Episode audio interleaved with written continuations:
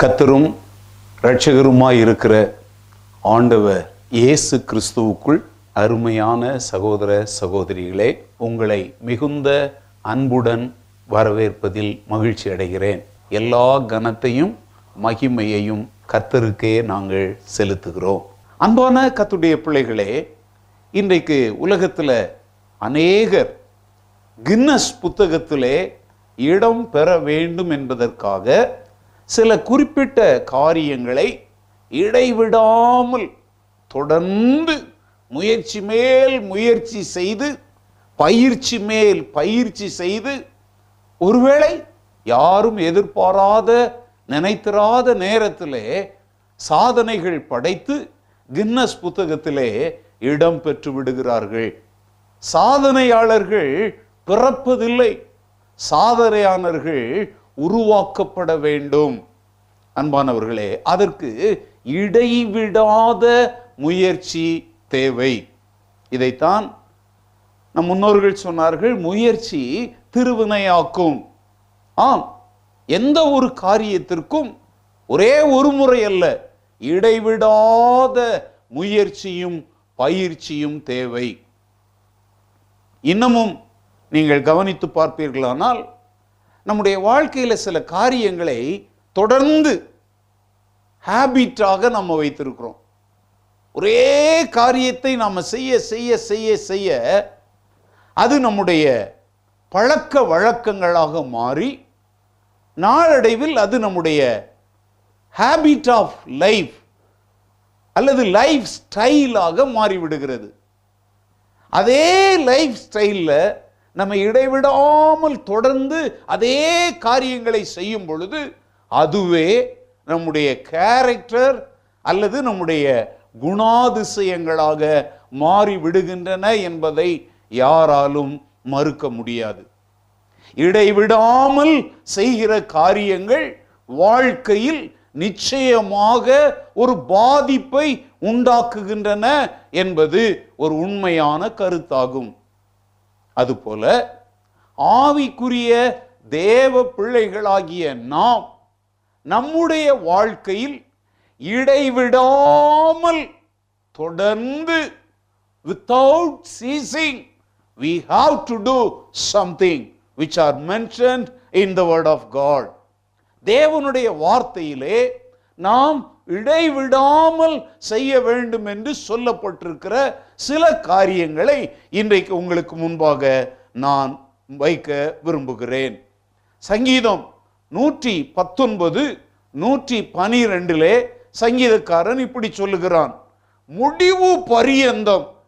இடைவிடாமல் உம்முடைய பிரமாணங்களின்படி செய்ய என் இருதயத்தை சாய்த்தேன். என்ன ஒரு அற்புதமான வசனம் பாருங்க. முடிவு பரியந்தம்.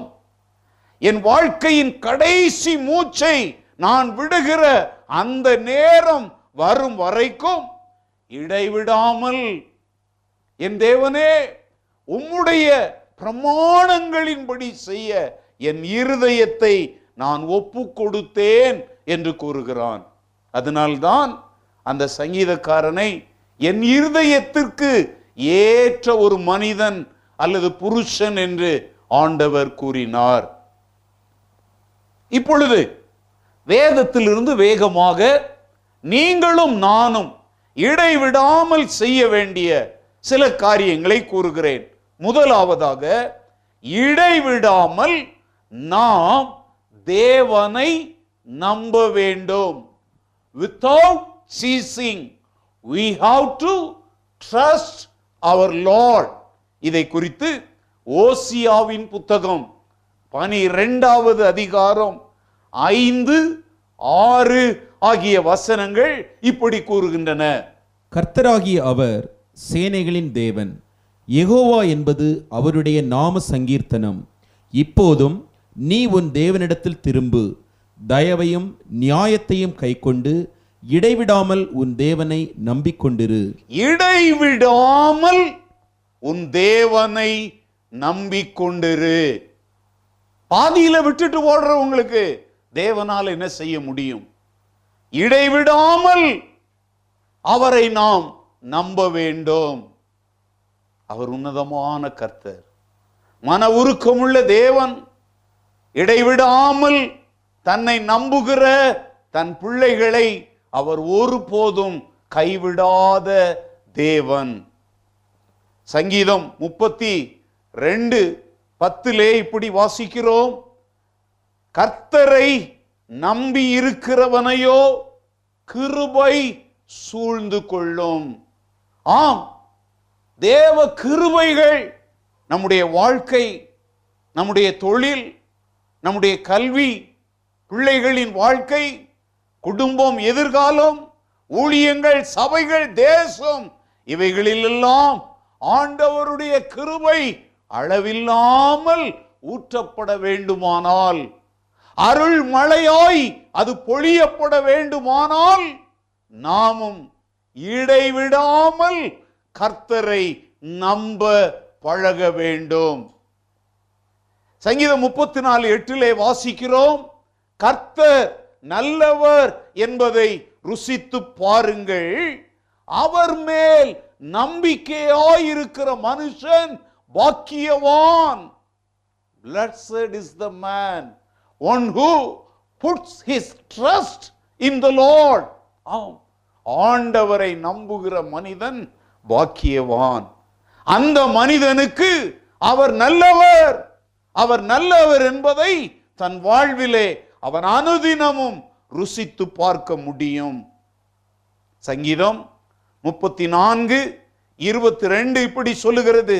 அவரை நம்புகிற ஒருவன் மேலும் குற்றம் சுமராது.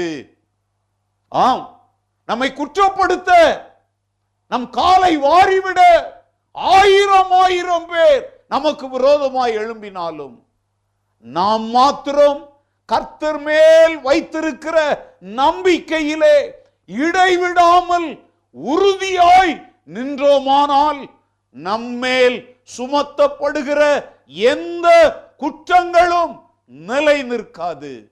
உனக்கு விரோதமாய் உருவாக்கப்படும் எந்த ஆயுதமும் வாய்க்காதே போகும்.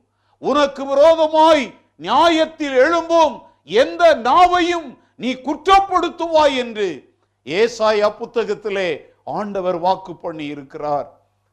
ஆமருமையானவர்களே குற்றம் சுமத்தினாலும் குற்றமற்றவர்களாய் வெளியே வந்து நீதியுள்ள வாழ்க்கை நாம் வாழ வேண்டுமானால் இடைவிடாமல் கர்த்தரை நாம் நம்ப வேண்டும். இரண்டாவதாக இடைவிடாமல் நாம் ஜெபம் பண்ண வேண்டும். Without ceasing we have to pray. இதை குறித்து ஒன்று தெசலோனிக்கேயர் ஐந்தாவது அதிகாரத்தில் பதினேழாவது வசனத்தில் அப்போஸ்தலனாகிய பவுல் இப்படி கூறுகிறார். இடைவிடாமல் ஜெபம் பண்ணுங்கள். இடைவிடாமல் ஜெபம் பண்ணுங்கள். Pray without ceasing. அநேகருடைய வீடுகளிலே இந்த வசனத்தை மாட்டியிருப்பீர்கள் என்று நிச்சயமாய் நான் நம்புகிறேன்.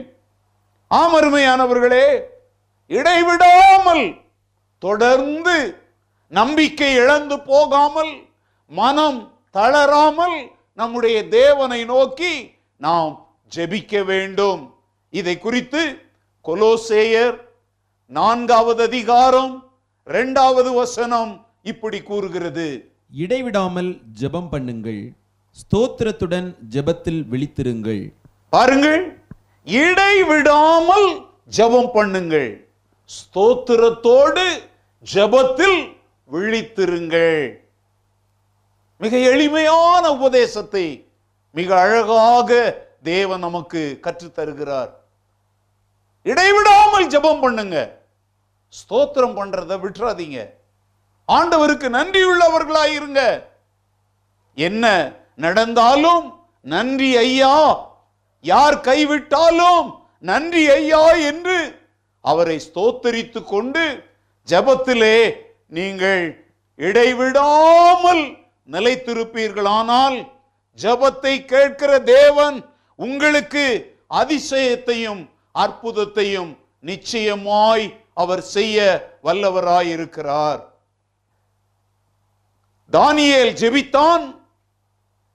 சிங்கங்களின் வாய்க்கு கத்தர் அவனை தப்புவித்தார். லூக்கா பதினெட்டாவது அதிகாரத்திலே தனக்கு நியாயம் கிடைக்க வேண்டும் என்று விரும்பிய ஒரு விதவை நீதிபதியிடம் இடைவிடாமல் போய் மன்றாடினாள் என்று நாம் பார்க்கிறோம். அவளுடைய இடைவிடாத மன்றாட்டை கேட்ட அந்த அநீதியுள்ள நியாயாதிபதி அவளுக்கு நியாயம் செய்வேன் என்று முடிவெடுத்தான் என்று நாம் பார்க்கிறோம். ஆம் நாமும் நீதியுள்ள நியாயாதிபதியாகிய நம்முடைய தேவனாகிய கர்த்தரை நோக்கி இடைவிடாமல் செபித்து ஸ்தோத்திரம் பண்ணும் பொழுது நமக்கு அவர் அற்புதங்களை செய்ய வல்லவராய் இருக்கிறார். மூன்றாவதாக நாம் இடைவிடாமல் செய்ய வேண்டிய காரியம் தேவனை ஆராதிப்பது. இடைவிடாமல் நாம் தேவனை ஆராதிக்க வேண்டும். இதை குறித்து தானியலின் புத்தகம் ஆறாவது அதிகாரம் பதினாறு மற்றும் இருபது ஆகிய வசனங்களை நாம் கவனிப்போம். அப்பொழுது ராஜா கட்டளையிட அவர்கள் தானியலை கொண்டு வந்து அவனை சிங்கங்களின் கபியிலே போட்டார்கள். ராஜா தானியலை நோக்கி நீ இடைவிடாமல் ஆராதிக்கிற உன் தேவன் உன்னை தப்புவிப்பார் என்றான். ராஜா கெபியின் கிட்ட வந்தபோது துயர சத்தமாய் தானியலை கூப்பிட்டு தானியலே ஜீவனுள்ள தேவனுடைய தாசனே நீ இடைவிடாமல் ஆராதிக்கிற உன் தேவன் உன்னை சிங்கங்களுக்கு தப்புவிக்க வல்லவரா இருந்தாரா என்று தானியலை கேட்டான். இங்கே பாருங்கள் தானியேலுக்கு விரோதமாக பொய்யான பொறாமையிலான குற்றச்சாட்டுகளை சாட்டி அவனை சிங்க கெபியிலே தூக்கி எறியும்படி செய்தார்கள். அந்த சட்டத்திலே கையெழுத்து போட்ட ராஜாவே நிச்சயமாக தானியேலுக்கு ஒன்றும் நடந்திருக்காது என்பதை உறுதியாய் நம்பி காலையில் வந்து சிங்கக்கேபிக்கு வெளியில நின்று ஜீவனுள்ள தேவனுடைய தாசனாகிய தானியலே நீ இடைவிடாமல் ஆராதிக்கிற உன் தேவன் சிங்கங்களின் வாய்க்கு உன்னை தப்புவிக்க வல்லவராய் இருந்தாராய் என்று கேட்கிறான். என்ன அதிசயம் பாருங்கள். இடைவிடாமல் ஆராதிக்கிற தேவ பிள்ளைகளுக்கு அற்புதங்களை செய்கிற தேவன் நம் தேவன் என்பதை எல்லா மனிதரும் அறிந்து வைத்திருக்கிறார்கள். அங்கே தானியேலின் வெற்றி வரலாற்றை நாம் பார்க்கிறோம். அவன் இடைவிடாமல் தேவனை ஆராதிக்கிற ஒரு மகனாக இருந்தபடியினாலே சரித்திரத்திலே தேவ மகிமைக்கென்று ஒரு மாபெரும் வரலாற்றை அவன் படைத்தான் என்பதை பார்க்கிறோம். நாம் வாழ்கிற இன்றைய உலகிலே தேவ நாம மகிமைக்கென்று சரித்திர புருஷர்களாய் மாற விரும்புகிற எவரும் இடைவிடாமல் தேவனை ஆராதிக்க பழக வேண்டும். இதை குறித்து வேதாகமத்திலே லூக்கா இரண்டாவது அதிகாரம் முப்பத்தி ஆறு முப்பத்தி ஏழு மற்றும் அப்போ சிலர் இருபத்தி ஆறு ஆறு ஏழு ஆகிய வசனங்களை கவனித்து பாருங்கள். லூக்காவிலே அந்நாள் இடைவிடாமல் தேவாலயத்தில் உபவாசத்தோடும் ஜெபத்தோடும் தரித்திருந்து தேவனை ஆராதித்துக் கொண்டிருந்தாள் என்று பார்க்கிறோம். இஸ்ரவேல் ஜனங்கள் இடைவிடாமல் தேவனை ஆராதித்ததை குறித்து அப்போ சிலர் இருபத்தி ஆறு ஆறு ஏழிலே நாம் பார்க்கிறோம். நாமும் நம் தேவனாகிய கர்த்தரை ஆராதனைக்குரியவரை இடைவிடாமல் ஆராதிக்க பழகிக் கொள்வோம் நான்காவதாக இடைவிடாமல் நாம் ஸ்தோத்திரம் பண்ண வேண்டும் என்று வேதம் சொல்லுகிறது. எபேசியர் ஒன்றாவது அதிகாரம் பதினாறாவது வசனம் இப்படி கூறுகிறது.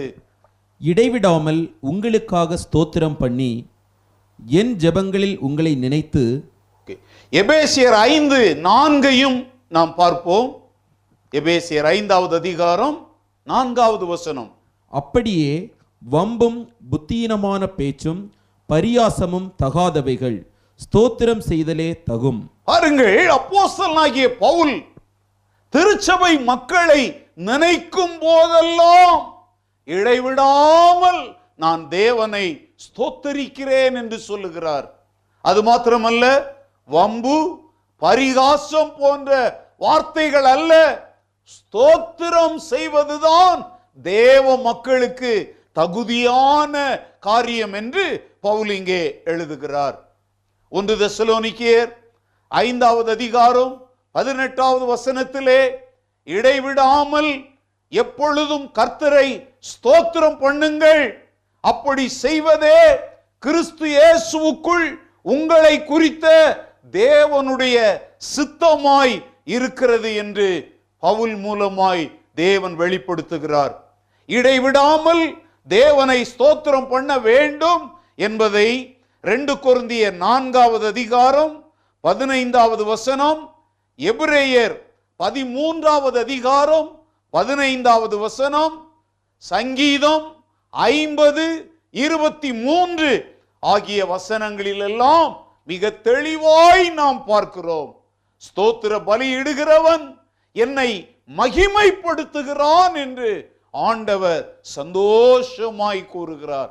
இன்றைக்கு உங்களுடைய வாழ்க்கையில ஸ்தோத்திரம் உண்டா?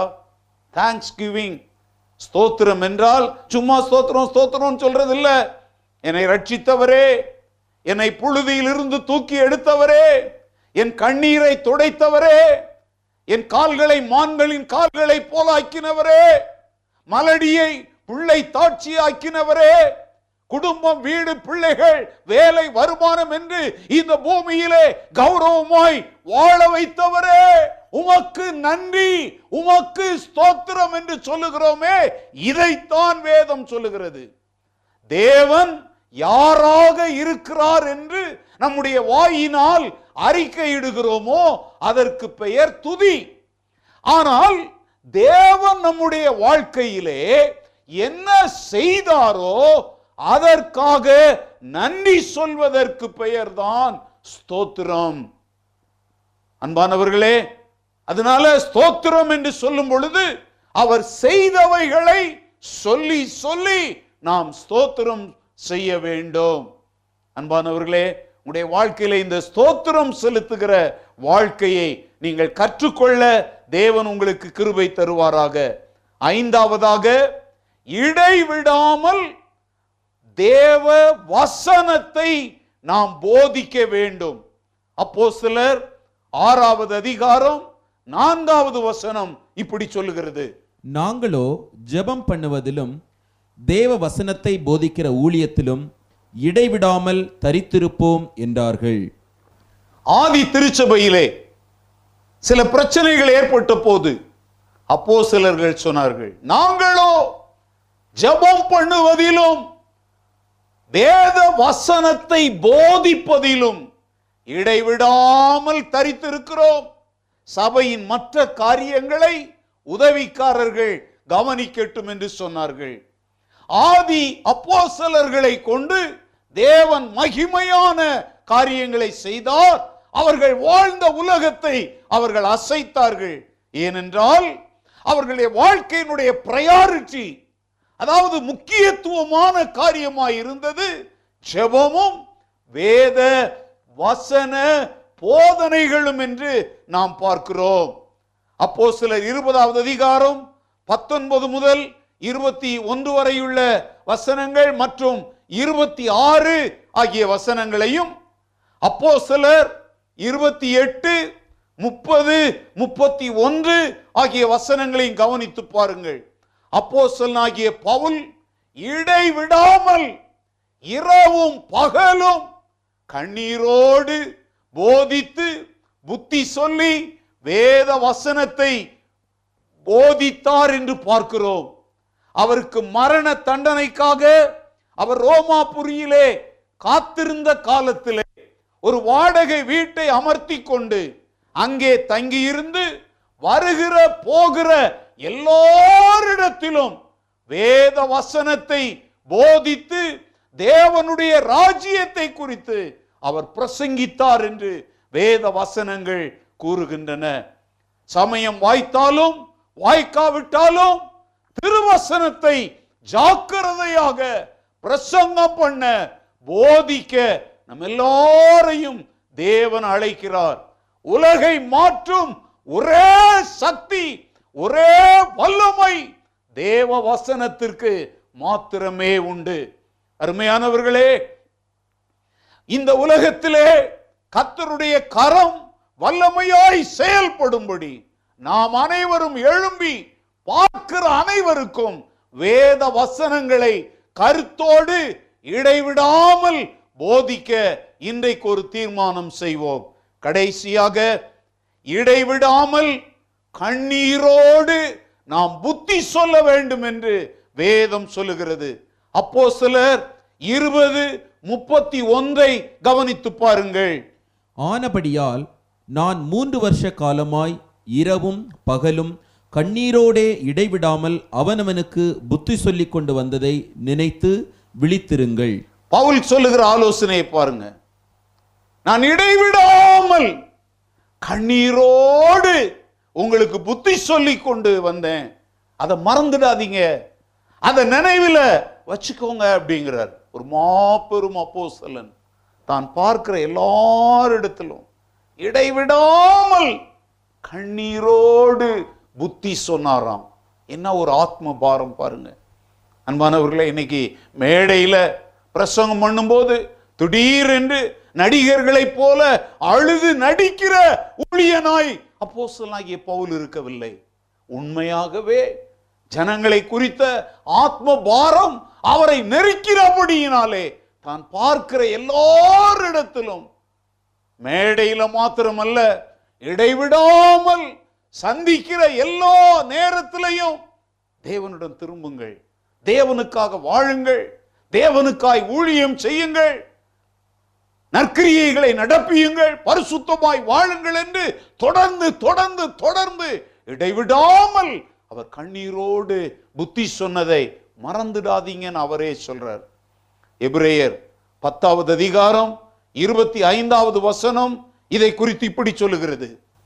சபை கூடி வருதலை சிலர் விட்டுவிடுகிறது போல நாமும் விட்டுவிடாமல் ஒருவருக்கொருவர் புத்தி சொல்ல கடவோம் நாளானது சமீபத்து வருகிறதை எவ்வளவாய் பார்க்கிறீர்களோ அவ்வளவாய் புத்தி சொல்ல வேண்டும். பாருங்கள் காலம் கடைசி ஆயிற்று. ஆண்டவருடைய வருகை எப்போதென்று நமக்கு தெரியாது. ஆனால் காத்திருக்கிறோம். திருடனை போல திடீரென்று வருவேன் என்று அவர் சொல்லி போயிருக்கிறார். நாளானது சமீபமாய் இருக்கிறபடியினால் நாம் ஒருவருக்கொருவர் புத்தி சொல்ல வேண்டும் என்று எபிரேயர் நிருப ஆக்கியோன் சொல்லுகிறார் வழி விலகி போகிற கத்தருடைய பிள்ளைகளை கண்டு உள்ளம் உடைந்தவர்களாய் அவர்களுக்கு போதனை செய்து கண்ணீரோடு புத்தி சொல்லி அவர்களை மீண்டும் மந்தைக்குள்ளே கொண்டு வருகிற மாபெரும் பணியை செய்ய வேண்டும். எனக்கு அருமையான கத்தருடைய பிள்ளைகளே இடைவிடாமல் தேவனை நம்பவும் இடைவிடாமல் ஜெபம் பண்ணவும் இடைவிடாமல் கர்த்தரை ஆராதனை செய்யவும் இடைவிடாமல் கர்த்தர் செய்த நன்மைகளுக்காக ஸ்தோத்திரம் பண்ணவும் இடைவிடாமல் தேவ வசனத்தை போதிக்கவும் எல்லாவற்றிற்கும் மேலாக இடைவிடாமல் கண்ணீரோடு எல்லாருக்கும் புத்தி சொல்லவும் இந்த செய்தியை கேட்டுக்கொண்டிருக்கிற உங்கள் அனைவருக்கும் கர்த்தர் தாமே கிருபை தந்தருளுவாராக என்று வாழ்த்தி விடை பெறுகிறேன் கர்த்தரின் ஆசீர்வாதம் உங்கள் மேல் தங்கியிருப்பதாக.